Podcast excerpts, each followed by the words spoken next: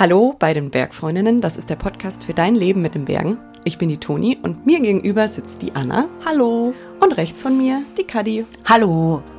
Ja, und wir drei, wir sind in der letzten Folge unseres Monatsthemas Klimakrise angekommen.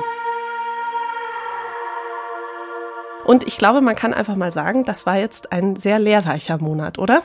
Absolut. Ja, ja also ich habe viel gelernt und irgendwie arbeitet es auch voll in mir und ich habe irgendwie auch weiterhin einfach großen Bedarf, mich auszutauschen. Und wir merken das auch euch an und euren Community-Nachrichten. Und äh, vielleicht an der Stelle nochmal, wir finden das richtig cool, wenn ihr uns schreibt und ja. ihr eure Perspektiven mitteilt. Und ähm, weil dieser Austausch so viel Gold wert ist, wollen wir euch am Ende dieser Folge auch zu einem persönlichen Austausch einladen.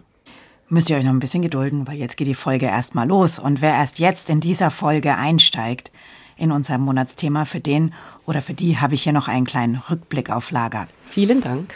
Gerne. Am Anfang hat Anna uns in der Story Unglück an der Marmolata, der Tag, an dem der Gletscher bricht, von dem Bergsturz im Juli erzählt. Dann kam der Talk, den wir genannt haben, der unangenehmste Talk ever, und da haben wir über unser eigenes, manchmal mehr, manchmal weniger klimafreundliches Leben mit euch gesprochen.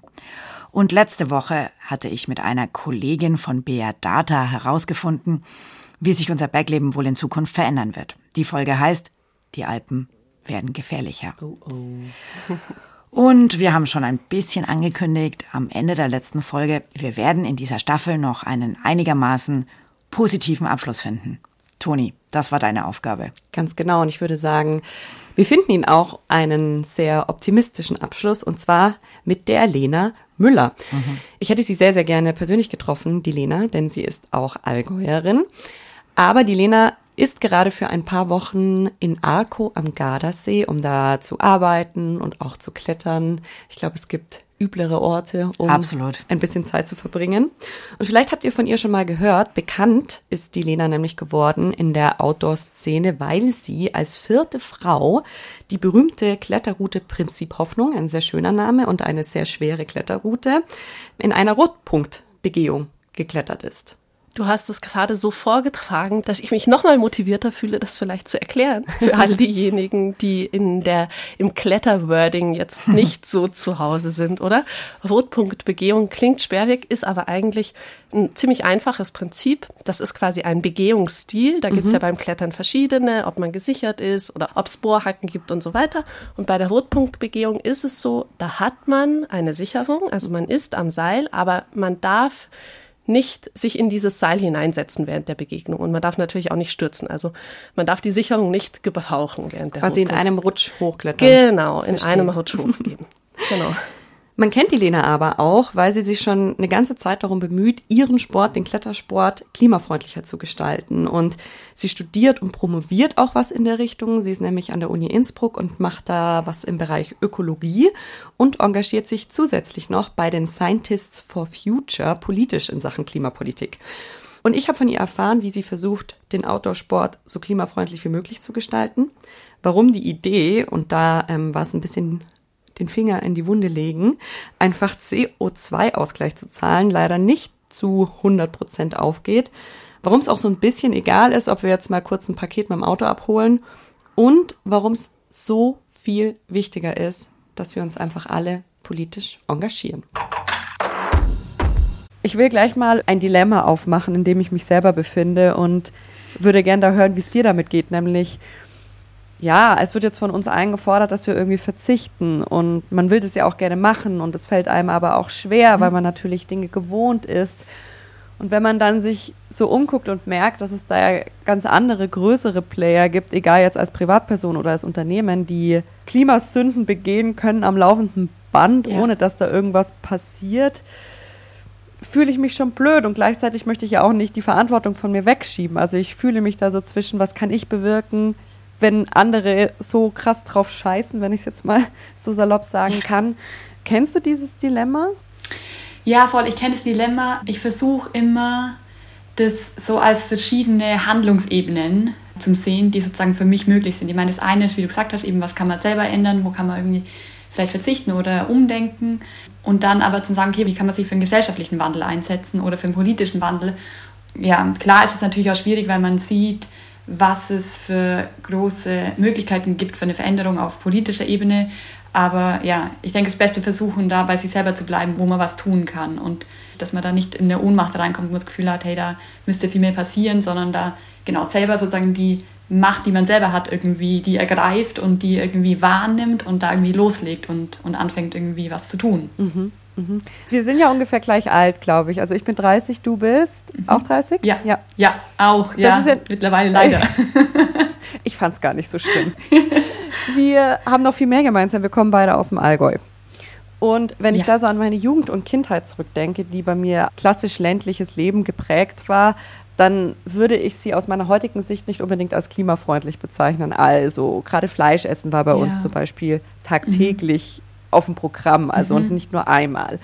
Wir sind sehr viel mit dem Auto gefahren, weil es natürlich nicht so gute Öffi-Anbindungen ja. gab und wahrscheinlich immer noch nicht gibt sind immer mit dem VW-Bus durch die Gegend gefahren, durch ganz Europa, haben Campingurlaube gemacht, sind Skifahren gegangen, was natürlich auch dazu gehört. Also einen ganzen, ganzen Haufen, den man jetzt ein bisschen anders bewerten würde. War das denn bei dir genauso? Also mhm. war deine Kindheit auch eher nicht so klimafreundlich? Ja. Ja, auf jeden Fall. Also ich bin sehr privilegiert aufgewachsen, eben wie du auch gesagt hast, man war irgendwie viel unterwegs und hat irgendwie alles gemacht. Und ich würde jetzt nicht sagen, dass mir das sozusagen in die Wiege gelegt wurde, dass ich da klimafreundlich gleich von Beginn auf irgendwie war. Meine Eltern schauen schon auf viele Sachen und ich glaube, was das Wichtigste war, was mich geprägt hat, ist einfach, dass mir so viel draußen waren und einfach, genau, ich das Glück hatte, wo aufzuwachsen, wo man eben, du weißt ja, wie es ist, irgendwie, man hat halt die grünen Wiesen mhm. hinter der Haustür und es ist einfach sehr viel Natur und ich glaube, was mich da sehr geprägt hat, ist eben das, dass diese Naturverbundenheit, die, glaube ich, daraus entsteht, weil man eben so viel in der Natur ist und so viel unterwegs ist und dann eben auch das Gefühl hat, irgendwie, dass man das schützen will. Also ich sehe das jetzt nicht als negativ, dass es früher nicht so war, sondern sehe, wie, ja, wie mich das geprägt hat und wie das einfach, glaube ich, auch voll wichtig war, um jetzt an diesen Punkt überhaupt zu kommen, dass man das Gefühl hat, okay, das ist wichtig, irgendwie zu schützen und das müssen wir unbedingt erhalten. Mhm. mhm. Kannst du dich denn noch an so einen Moment erinnern, wo du dir gedacht hast, okay, so kann ich das aber eigentlich nicht weiterführen. Also wie meine Großeltern. Urgroßeltern, Eltern gelebt haben, das geht für uns einfach nicht mehr, weil sonst die Welt wirklich viel schneller den Bach runtergeht. Also ich glaube, ich habe mir eher gedacht, ich möchte nicht mehr so leben, wie ich lebe selber. Also ich habe das, glaube ich, nie in Verbindung zu anderen Generationen gesehen. Aber klar, da kommt natürlich auch eine große Emissionsschuld von anderen Generationen irgendwie, die mir jetzt natürlich noch mittragen. Aber ja, also ich glaube, das ist jetzt so dreieinhalb Jahre her, genau, da hatte ich so dieses Gefühl, so, okay, also so wie es jetzt ist, so, so kann es einfach auf keinen Fall weitergehen und so will ich es für mich einfach nicht. In der Zeit hat sich einfach so eine Diskrepanz irgendwie so angestaut. Mhm. So. Das eine eben, dass ich das Gefühl hatte, also mein Alltag und da habe ich eben alles so gemacht und auf der anderen Seite eben das Wissen zur Klimakrise und die Auseinandersetzung damit und das hat nicht mehr mhm. zusammengepasst. Mhm. Und aus dem raus ist einfach dieses Gefühl oder das Bedürfnis entstanden, okay, ich muss da jetzt was ändern. Mhm. So gut wie es geht. Natürlich kann man nicht alles machen, aber man kann auf jeden Fall irgendwie mal loslegen und schauen, was irgendwie möglich ist. Was fiel denn dir da anfangs besonders schwer? Was fiel mir besonders schwer? Ich glaube, ich habe angefangen mit den leichten Sachen. Sehr gut. was vielleicht auch gut ist. Ich glaube, das Schwierigste und das, was auch übrig geblieben ist, ist dann eben die Mobilität. Mhm. Das ist sicher auch der Grund, wieso ich darüber so viel spreche, weil ich das Gefühl hatte, damals, da gibt es einfach keine Vorbilder oder keine Informationen oder da gibt es einfach so wenig zum, jetzt in meinem Bereich, eben beim Sport, beim Klettern, zum nachhaltigen Klettern. Und das ist mir definitiv am schwierigsten gefallen, weil, ja, weil es da einfach die Infos nicht gab oder auch diese, ja, ich glaube schon auch diese Idealbilder oder diese Personen, die das einfach schon umgesetzt haben. Und ja, jemand irgendwie zu finden, der da mitmacht, ich meine, das Klettern oder auch jede Sportart lebt irgendwie von dem, dass man zusammen macht mhm. und da irgendwie das A umzusetzen und B auch jemand zu finden, der da irgendwie Lust drauf hat und äh, Lust hat mal irgendwie zu radeln und nicht mit dem Auto rumzudüsen. Mhm. Was fiel dir denn leicht? Weil du ja gesagt hast, du hast eher mit den leichten Sachen angefangen. Was war denn so dein, ja. dein Einstieg in Sachen klimafreundliches Leben? Sagst du eigentlich klimafreundlich, wenn wir gerade so beim Wording sind? Ja. Klimafreundlich, okay. Klimafreundlich finde ich voll schön. Mhm. Ich glaube, indem, dass man eben das Wort Klimakrise verwendet, um einfach wirklich auch die Ernsthaftigkeit der Situation zu sagen, kann man für das Positive ist auch schön, wenn man, finde ich, ein schönes Wort hat. Deswegen ist klimafreundlich, finde ich, sehr schön. Sehr gut. Was ist mir leicht gefallen? Also ich glaube, so die ersten Sachen, die ich geändert habe, ist Ernährung. Ich meine, das finde ich ist mittlerweile total easy. Man muss ja nicht mal mehr im Bio-Supermarkt, sondern kann auch in den konventionellen Supermärkten mittlerweile alles kaufen. Und ja, Konsum, wobei da bin ich sicher auch einfach gut in Anführungszeichen erzogen worden, dass es wichtig ist, da einfach nicht so viel zu konsumieren. und auch ja daheim das umzustellen, was geht, was ich den Stromanbieter wechseln zu Ökostrom, das sind Sachen, wo ich Gefühl hatte, okay, so das kann man jetzt irgendwie machen, das mache ich jetzt einfach mhm. mal. Das war irgendwie leichter, wie genau, wie die Mobilität, die bei mir irgendwie am Ende so übrig geblieben ist, ja. weil das einfach noch so ein Riesenteil dann war, genau. Ich habe ja auch schon lange große, gute Vorhaben in mir drinnen und ich gehe sie auch immer mhm. wieder an. Irgendwann schleicht sich dann doch wieder Bequemlichkeit und Alltag ein und da fasse ich mir wirklich ja. auch sehr schuldbewusst an die eigene Nase, dass ich dann halt doch auf einmal mir denke, oh, da jetzt mit der U-Bahn hinzufahren und ich müsste ja was abholen und das dann in der U-Bahn zurück. Ach, ich fahre jetzt schnell mit dem Auto. Ja. Was hat dir denn geholfen, dran zu bleiben an dem Thema und dann auch eben nicht sich wieder von so einer gewohnten Bequemlichkeit überrollen zu lassen? Also ich glaube zum einen wenn du da irgendwie dein Paket mit dem Auto abholst, ist das völlig wurscht. Das, man soll immer auch noch unbedingt Sachen machen, die einem irgendwie, genau, die einem leicht von der Hand gehen und man muss jetzt nicht irgendwie in jedem Bereich voll perfekt sein. Von dem her finde ich es gar nicht schlimm, dass du das machst. Also man, man darf auch nicht zu streng mit sich selber sein und sozusagen die großen oder die politische und gesellschaftliche Ebene nicht vergessen und sich vielleicht dann genau da mehr einsetzen. Aber ich weiß nicht, ich glaube, mich nimmt das so mit, das Thema, dass mich das nicht loslässt. Und das ist einfach sicher auf meinem Job geschuldet, weil ich halt mich einfach damit jeden Tag auseinandersetze. Ich meine, ich habe das studiert, jetzt promoviere ich da, jetzt bin ich auch noch selbstständig und setze irgendwie nachhaltige Projekte um. Ich beschäftige mich dann jeden Tag damit. Und ich glaube, ich bin einfach sicher auch ein sehr emotionaler Mensch und deswegen belastet es mich vielleicht mhm. ein Stück weit auch voll. Und ich habe einfach das Gefühl, dass diese Diskrepanz auszuhalten und Sachen nicht zu machen für mich viel schwieriger sind, wie was zu machen. Mhm. Und ich glaube auch, dass das vielen so geht. Also diese Machtlosigkeit auszuhalten, ist doch viel schwieriger, wie loszulegen und was zu machen. Mir geht es leichter von der Hand. Ich empfinde es nicht als Verzicht. Ich hocke jetzt nicht da und denke mir, ja, also toll, jetzt, ich bin hier total klimafreundlich und ich verzichte halt und das, mei, das nehme ich irgendwie in Kauf, sondern es ist für mich einfach die leichtere Variante. Mhm. Versteht ihr mein? Also ja. es ist irgendwie, es geht mir besser von der Hand. Natürlich bin ich bei weitem nicht perfekt und es ist auch nicht oder nicht mehr mein Anspruch, aber es ist für mich leichter irgendwie genau in dem Thema drin zu sein und was zu tun, wie das auszuhalten. Mhm. Also ist deine Herangehensweise eigentlich, ja, Aufklärung ist eigentlich das Wichtigste. Einfach ja. den Menschen zu zeigen, so steht's ja. um uns, um unsere Welt und hier hast du Handlungsräume. Ja. Habe ich das richtig verstanden? Ja, vielleicht weil es aus meiner Erfahrung mhm. heraus eben gewachsen ist, weil eben die Auseinandersetzung und dieses Klimawissen bei mir zum Handeln geführt hat oder dem Versuch irgendwie so gut wie möglich irgendwie was viel besser zu machen. Und deswegen ja, bin ich schon der Überzeugung, dass es hilft, wenn man informiert mhm. und wenn dieses Klimawissen einfach geteilt wird, weil letztendlich die Politik und die MedienvertreterInnen auch da irgendwie verpasst haben, da wirklich zu informieren darüber, was eigentlich passiert und deswegen ist es wichtig, da eine Aufmerksamkeit zu schaffen, jetzt so wie ihr auch mit, mit diesem Monatsthema. Einfach wichtig, darüber zu sprechen, das irgendwie zum Thema zu machen. Das ist so wichtig. Mhm. Es fordert halt auch ganz schön viel Eigeninitiative. Ne? Also im Talk haben wir ja auch oft gesagt, ja, da könnt ihr dann mal recherchieren. Ne? Also man müsste sich halt mal hinsetzen und die Sachen dann auch nachgucken. Ja. Wenn du jetzt so sprichst, habe ich immer das Gefühl, dass es ja für alles eigentlich eine Alternative gibt. Also dass man ja gar nicht so viel verzichten muss. Ja. Und da bin ich ehrlicherweise ein bisschen anderer ja. Meinung. Ich glaube nämlich schon, dass wir ja.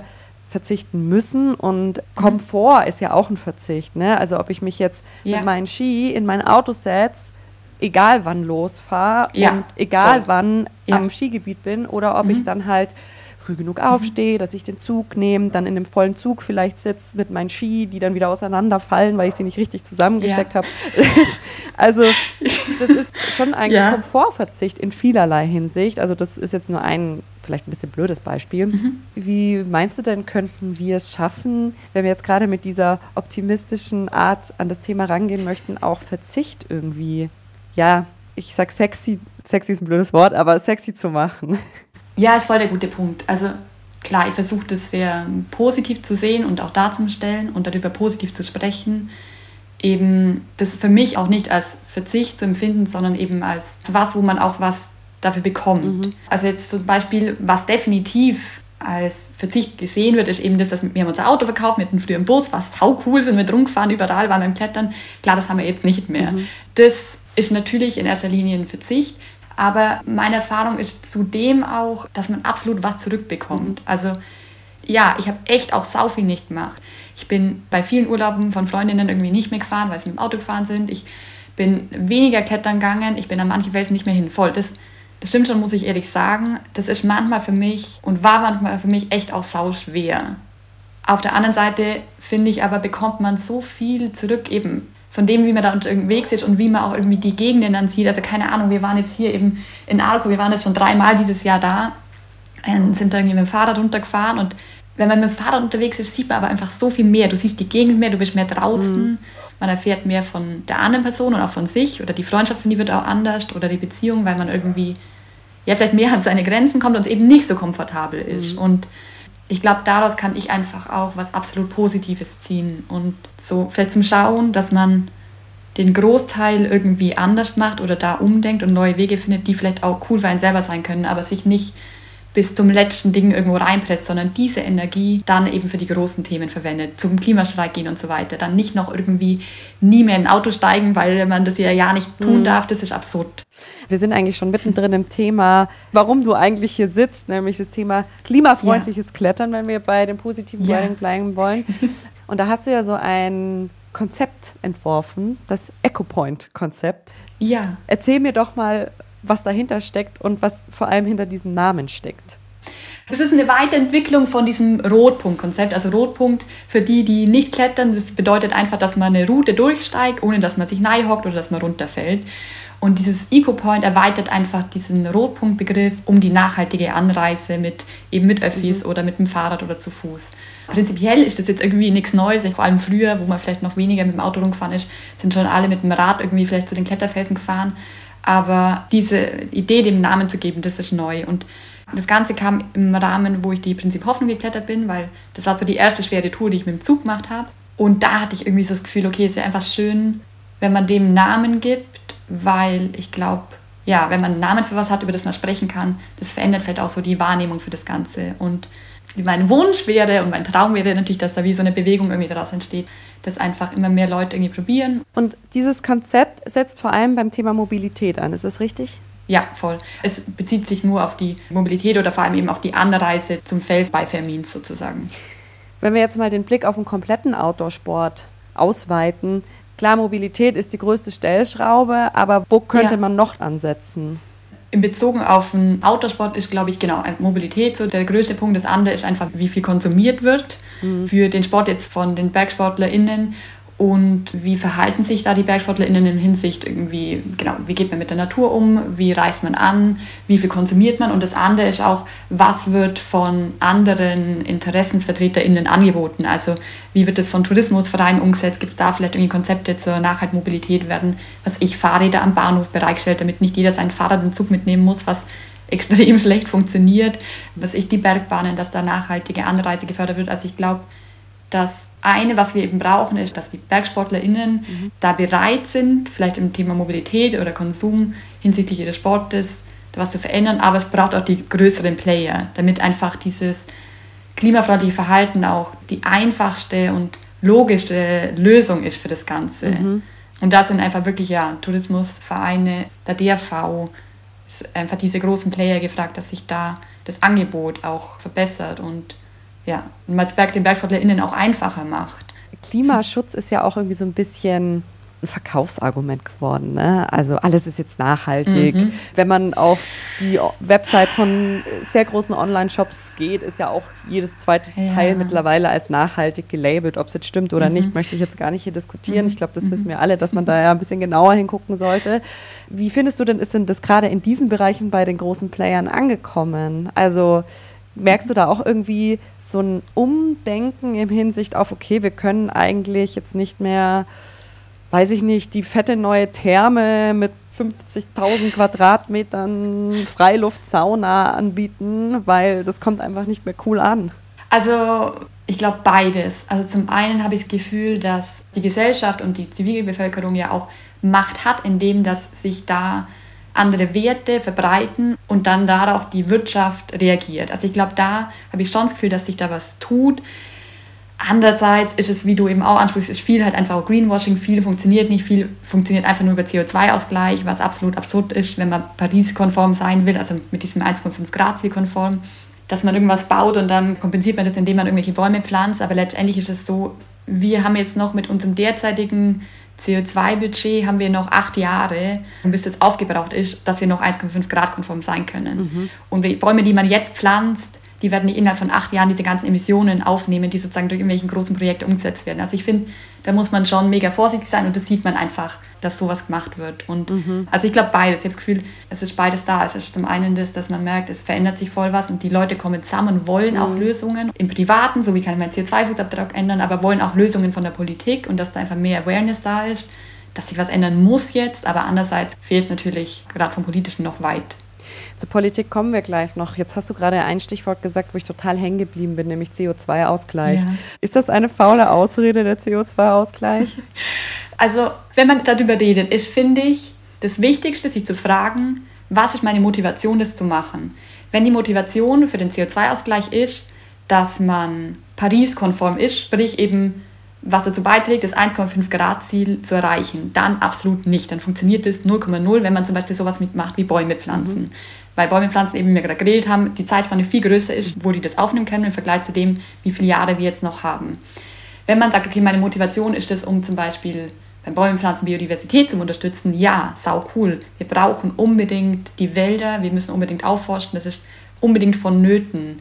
Wenn man sagt, okay, man will das machen, um CO2 zu speichern generell, da ist Bäumenpflanzen oder auch andere Möglichkeiten, was weiß ich, es gibt viele Projekte, die zu Verbrennung im globalen Süden, also so Verbrennungsöfen zum Beispiel, was ich Moore kenne, werden dass da einfach direkt Emissionen. Oder war das nicht genau? Genau, mhm. also ich kompensiere selber sozusagen so immer monatlich, pflanze da Bäume, das ist meine Intention dahinter, ist aber nicht Paris-konform zu sein und deswegen, glaube ich, muss man sich hinterfragen, was ist mein Beweggrund und sage ich jetzt, okay, ich fliege jetzt irgendwo hin, aber dafür gleiche ich das aus, das funktioniert nicht. Mhm.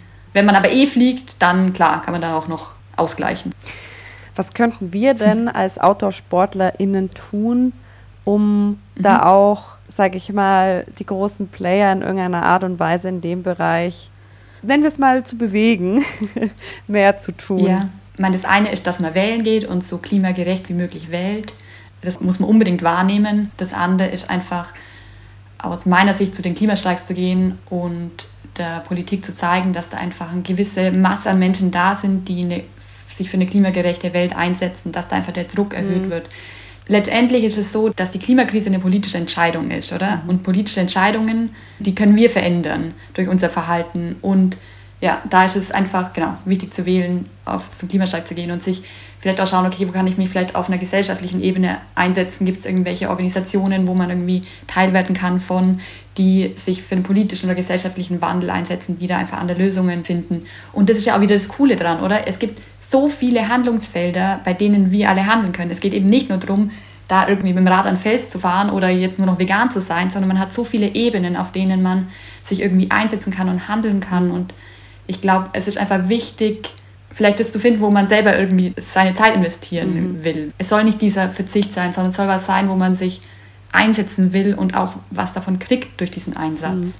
Mhm. Jetzt sind wir schon voll im Thema Politik und du engagierst dich ja auch politisch. Du bist Teil von Scientists ja. for Future.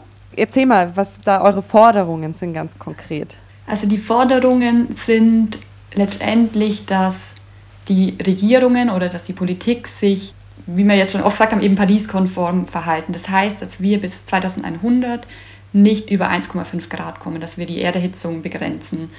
Und ja, dass ein klimafreundliches Verhalten gestärkt wird, subventioniert wird und dass wir wegkommen von, also ich glaube, in Deutschland haben wir 70 Milliarden pro Jahr, die in fossile Projekte oder in die fossile Industrie investiert werden, dass man von diesen Investitionen wegkommt und dass man klimafreundliches Verhalten unterstützt. Und das Letzte, und ich finde, das ist jetzt gerade auch hinsichtlich der COP, die jetzt gerade in Ägypten stattfindet, sehr wichtig, und da wird auch wieder viel darüber gesprochen, ist diese eine globale Klimagerechtigkeit. Mhm. Es gibt diesen Loss and Damage Fund, nennt man das. Das ist ein, so ein Finanzierungstool, das Zahlungen tätigt an Länder aus dem sogenannten globalen Süden. Zum Beispiel Afrika, wenn man sich das anschaut, die sind für 4% der Emissionen verantwortlich, sind aber selber unglaublich von den Auswirkungen der Klimakrise betroffen hinsichtlich mhm. Dürrereignisse, Nahrungsunsicherheiten und dass man an diese Länder einfach auch was zahlt und zwar die Länder wie auch Deutschland oder wie die Länder im globalen Norden, die so eine hohe Emissionsschuld haben, weil sie bis jetzt schon so viel mehr emittiert haben. Mhm. Und Klimagerechtigkeit ist da einfach ein wichtiger Punkt, der einfach von den Ländern auch mitgedacht werden muss, mhm. gerade von so reichen Ländern wie wir. Das ist ganz spannend, ne, weil man das ganz oft vergisst, dieses Thema Klimagerechtigkeit, dass das da eigentlich immer mhm. auch eine Rolle spielt. Ne? Ja. Wenn ich das jetzt so höre, frage ich mich ja schon nochmal ganz konkret, kann ich als einzelne Person überhaupt was bewirken oder ist wirklich einfach der größte Impact auf die ganze Sache die Politik und die politischen Entscheidungen, die wir treffen und alles, was danach halt noch kommt in Sachen Wirtschaft und so weiter und so fort? Ja, 100 Pro. 100 Pro sind die politischen Entscheidungen die, die den Ausschlag geben werden für das, ob wir aus der Klimakrise rauskommen oder nicht. Momentan sind die Prognosen für Ende des Jahrhunderts auf circa fast 3 Grad. Also wir sind weit weg von diesem 1,5 Grad Ziel.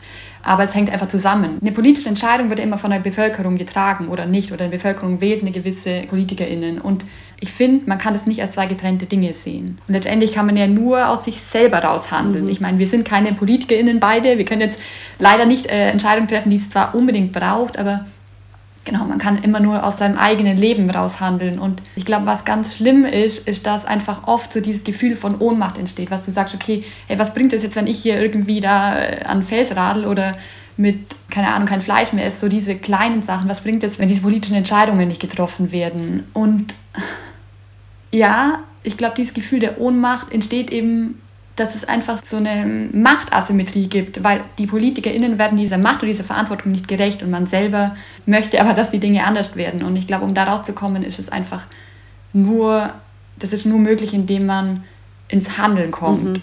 Eigentlich die eigene Lebensrealität auch einfach von der Politik einfordern, dass man mhm. einfach sagt, wir leben so, wenn man es jetzt in der Gemeinschaft ja. sieht und wir machen auch Politik. So funktioniert es ja, ja, in einer Demokratie. Ja.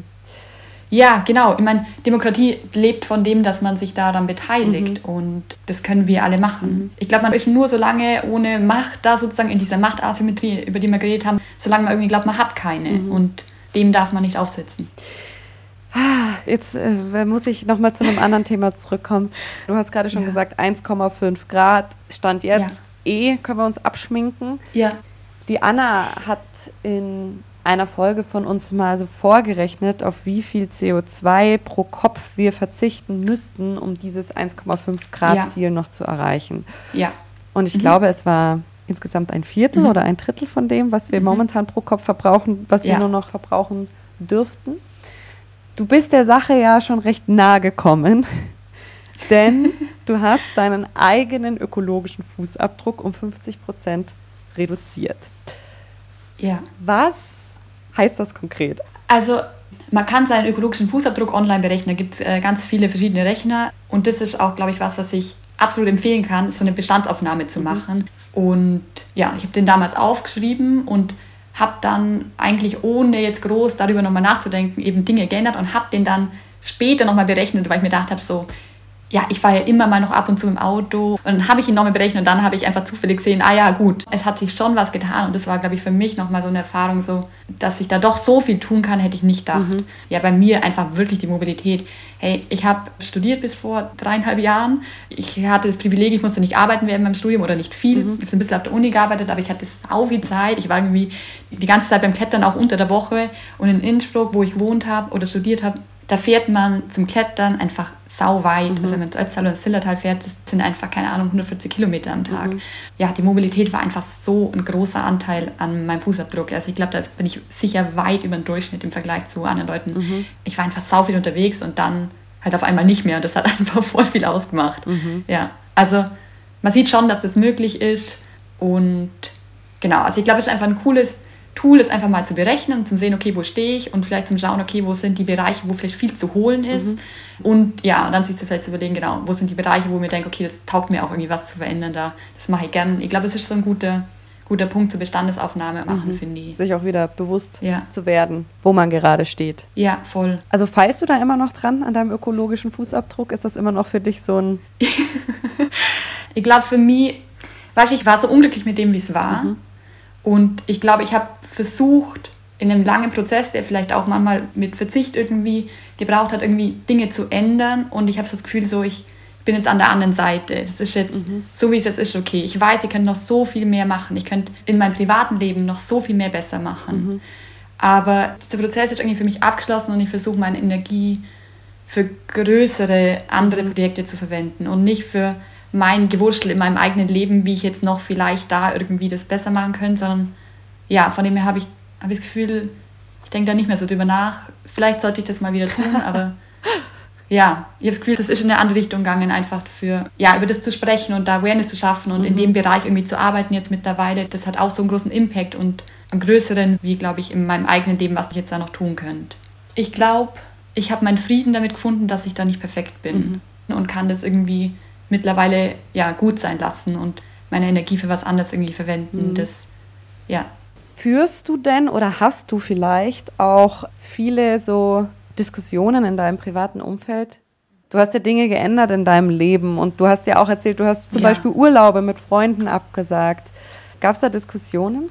Natürlich weiß mein ganzer Freundeskreis, was ich so mache und ich vertrete meine Ansichten recht klar. Von dem her wurde da, glaube ich, schon immer mal wieder drüber gesprochen. Gerade, aber glaube ich einfach eher, wenn es konkret in das Leben irgendwie eingreift, was ich, wenn es irgendwie darum ging, okay, hey, hat mal jemand irgendwie Lust mit dem Fahrrad irgendwie mitzufahren. Mhm. Ich glaube, dann wurde schon drüber gesprochen. Sonst gar nicht so viel. Ich glaube, ich überlege halt nur, woran das liegt. Ich glaube, zum einen bin ich natürlich in meinem Freundeskreis, ich misse natürlich auch eine Bubble. Natürlich sind meine mhm. Freundinnen und meine Freunde natürlich sehr ähnlich wie ich. Ich glaube, deswegen gibt es vielleicht oft auch nicht so den Diskussionsbedarf. Man redet vielleicht eher mal nochmal über politische Dinge. Mhm wo sich was verändern soll, aber vielleicht bin ich auch einfach müde in meiner Freizeit darüber zu sprechen. Das liegt sicher auch an mir. Ich glaube, das beschäftigt mich den ganzen Tag. Mhm. Und ich glaube, abends bin ich einfach froh, mhm. wenn ich mal über was anderes rede. Und ich glaube, so gibt es vielen. Keiner hat Lust, die ganze Zeit irgendwie was zur Klimakrise oder zur Energiekrise oder zum Ukraine-Krieg zu lesen. Irgendwann ist es gut. Man und ausgezuzelt. Ja, ja. ich glaube, deswegen, ja. ja. Mhm. Kann ich gut deswegen, verstehen. Ja. ja, genau.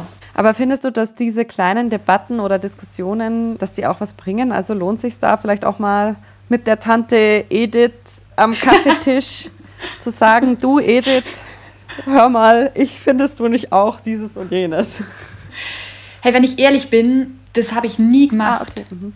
Ich habe eigentlich noch nie mit jemandem so darüber diskutiert oder gestritten. Vielleicht, weil ich das Gefühl habe, jeder hat seine eigene Freiheit und ich kann und will niemand überzeugen. Ich kann zeigen, was ich mache und ich kann irgendwie Leute mitnehmen, was ich selber probiert habe und was man tun muss und ich kann irgendwie über die wissenschaftliche Sicht als Wissenschaftlerin irgendwie sprechen. Entscheiden mhm. soll das jeder selber. Also ja, vielleicht müsste ich mehr streiten, aber wie gesagt, irgendwie bisher ist das noch nie passiert. Wenn die Leute Interesse haben und das irgendwie sehen und darauf zukommen und dem zugewandt sind, dann ist auch für mich einfacher, glaube ich. Ich meine, ihr seid auf mich zukommen, du bist da voll offen und du möchtest darüber reden und das ist ja das ist einfach voll schön, weil ich in meinem Alltag da, genau, ich muss da nicht streiten. Mhm. Ich komme jetzt nicht irgendwo hin und sage, hey, und ihr macht jetzt mal alle bitte was anders. So, das, glaube ich, liegt mir nicht so und das, ich glaube, so ist auch besser. Ich glaube aber auch gerade diese Offenheit, darüber zu sprechen, ist auch so ein kleiner Prozess, ne? Weil, keine Ahnung, man neigt ja dann auch immer dazu, mit dem Finger auf andere zu zeigen und ja. sich zu denken, ja, der macht es ja auch nicht, dann muss ich es ja auch nicht tun. Und dann gleichzeitig eben die Frage, ist mein größtes Hobby vielleicht auch Teil des Problems? Ne? Also mhm. gerade im Hinblick auf Mobilität. Die wenigsten von uns haben das Privileg, am Fuß des Berges zu wohnen. Ja. Und wir haben Voll. immer das Thema, wie kommen wir wohin? Da würde ich persönlich mir jetzt zum Beispiel einfach echt wünschen, dass wir es irgendwie schaffen, da Infrastrukturen auszubauen, damit Bergsport nicht noch mehr ein Privileg wird, als er, finde ich, schon ja. ist. Und genau. wir da auch weiterhin eben diese Naturverbundenheit, worüber wir auch ganz am Anfang schon gesprochen haben, ja. weitertragen können. Weil, wie du schon gesagt hast, ich bin da auch ja. der festen Meinung, dass man nur durch diese Verbundenheit und Awareness und das einfach zu sehen und zu spüren und auch zu, mhm. davon zu profitieren, versteht, warum es lohnenswert ist, es zu erhalten. Bin ich voll bei dir. Es ist auf keinen Fall das Ziel, dass alle nur noch daheim hocken und keiner mehr irgendwie Bergsport betreibt, damit wir das Klima schützen. Das ist absurd. Mhm. Wir braucht andere Lösungen von, klar, den, den Willen der BergsportlerInnen, den Willen eben von den großen Playern, man braucht politische Lösungen, man braucht die Subventionen. Mhm. Aber letztendlich ist das, genau, ist das was, wo wir auf jeden Fall weiter machen sollen, unbedingt. Also Toni, ähm, ich muss sagen, es ist dir wirklich gelungen, einen optimistischeren Ausblick irgendwie hinzukriegen bei diesem schwierigen Thema Klimawandel, Klimakrise. Ich habe irgendwie nicht damit gerechnet und es ist ja auch gar nicht so, dass alles, was in diesem Interview vorkommt, total Schön, happy, ja. happy Laune macht. Aber ich bin voll beeindruckt von Lena Müller. Ähm, ich finde, sie kriegt was hin, was ganz viele bei kritischen Themen nicht hinkriegen, nämlich zu motivieren, mhm. ähm, ein Beispiel zu sein, ohne immer diesen fiesen Zeigefinger und dieses Anklagende zu haben, sondern sie hat sowas, was mich total abholt und was mich total motiviert, jeden Tag ein Stückchen besser zu werden. Das ist mir genauso gegangen wie dir, Kadi. Und was sie aber gleichzeitig nicht macht, ist, Dinge total zu beschönigen oder Ja, nicht beim genau, Namen nicht. zu nennen. Ohne das- genau, ja, wirklich. finde ich super. Ähm, ja, fand ich richtig cool. Ich habe mich echt gefreut in diesem Moment, wo du sie gefragt hast, ob sie mit Tante Erna, Edith. Edith, Sie, es ist eine fiktive Tante. Nur. ähm, mit der fiktiven Tante Edith ähm, sich manchmal zankt ähm, und dass sie dann so erstaunt war und halt sagt, nee, das mache ich nie, weil das auch nicht die Ebene ist, auf der Ja. wir das Problem lösen können. Fand ich irgendwie richtig cool. Also ich habe jetzt so versucht, in diesem, in dem Hören des Interviews mich nochmal aufzuschlauen in Bezug darauf, wie ich mich bei meinem eigenen Handeln fühlen darf oder soll. Wisst ihr, was ich meine? Also ganz konkret das Beispiel Flugreise. Ne? Und da steckte jetzt in dem Interview total viel drin. Ich bin richtig lange nicht geflogen, also Ja. bewusst äh, aus Klimaschutzgründen.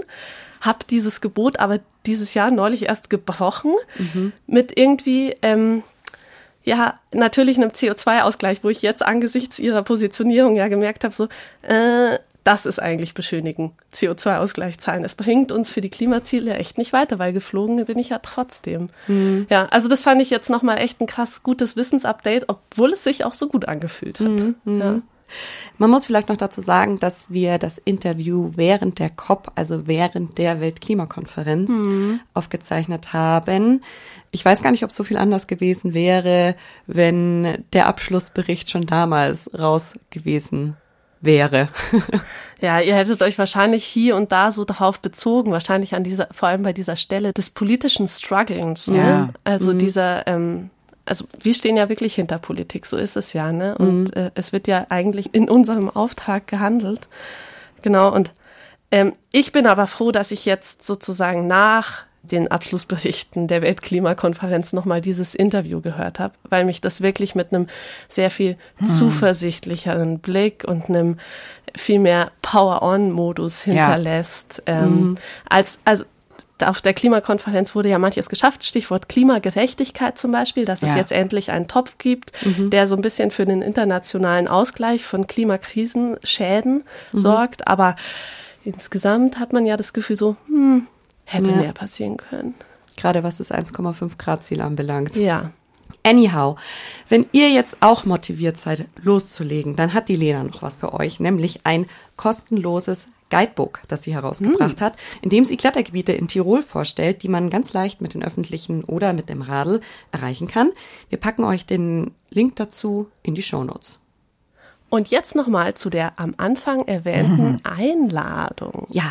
Es handelt sich um den 7. Dezember. Das ist ein Mittwoch im Advent, an dem wir zusammen mit euch nochmal Revue passieren lassen wollen und gemeinsam die Alpenüberquerung im Kino gucken. Ja. Ja, wir treffen uns im Kino in Diesen am Ammersee. Kinowelt Ammersee heißt es. Wir packen euch den Link für die Tickets in die Shownotes. Obacht, die Tickets kosten nichts, weil der DAV Ammersee nämlich dazu einlädt. Cool. Ja, aber bucht euch trotzdem eure Reservierungstickets. Nicht, dass ihr da am, am Ende vielleicht aus München oder so, wo es eine super Zuganbindung gibt, umsonst hingurkt. Ja, Und dann ist voll. genau. Und wir freuen uns krass drauf. Wir gucken ein paar Folgen der Alpenüberquerung und vor allem tauschen wir uns hinterher noch aus. Packt Das wird toll. Ich glaube auch. Vielleicht packt ihr eure FreundInnen mit ein. Unbedingt. Jetzt habe ich dir eine Rampe gebaut, Toni. Das wundervolle Rampe. Denn nächste Woche geht's bei uns in eine neue Staffel, die letzte im Jahr 2022 genau gesagt. Wir werden im Dezember nämlich über Freundschaft sprechen. Und wir können euch schon mal ein kleines bisschen spoilern. Das wird eine sehr, sehr, sehr, sehr, sehr, sehr besondere Staffel für uns, auf die wir so ein bisschen mit einem lachenden, aber auch mit einem klitzekleinen, einem klitzegroßen, weinenden Auge schauen. Warum? Das erfahrt ihr dann in der nächsten Woche. Und bis dahin könnt ihr euch aber gerne schon mal Gedanken machen zum Thema Freundschaft oder Bergfreundschaft und uns diese Gedanken natürlich auch schicken. Wen wollt ihr in eurem Bergleben nicht mehr missen? Was macht eine gute Bergfreundschaft aus? Ja, wie wirkt sich die Freundschaft auf euer Bergleben oder umgekehrt das Bergleben auf eure Freundschaft aus? Und gibt es vielleicht hin und wieder auch kleine Krisen oder Probleme oder Streit und Zoff, von dem ihr uns berichten mögt? All das wie immer am allerliebsten per Sprachnachricht an die 0151 1219 4 mal die 5 oder auch per Mail an bergfreundinnen.bayern2.de. Genau, ihr dürft uns über beide Wege kontaktieren. Bergfreundinnen ist ein Podcast von Bayern 2 in Kooperation mit den Munich Mountain Girls. Die Bergfreundinnen sind Katharina Kästler zu meiner Rechten, Anna Hatzelek mir gegenüber und ich bin Antonia Schlosser. Und alle drei freuen sich auf die nächste Woche mit euch. Jawohl. So ist es. Tschüss. Ciao.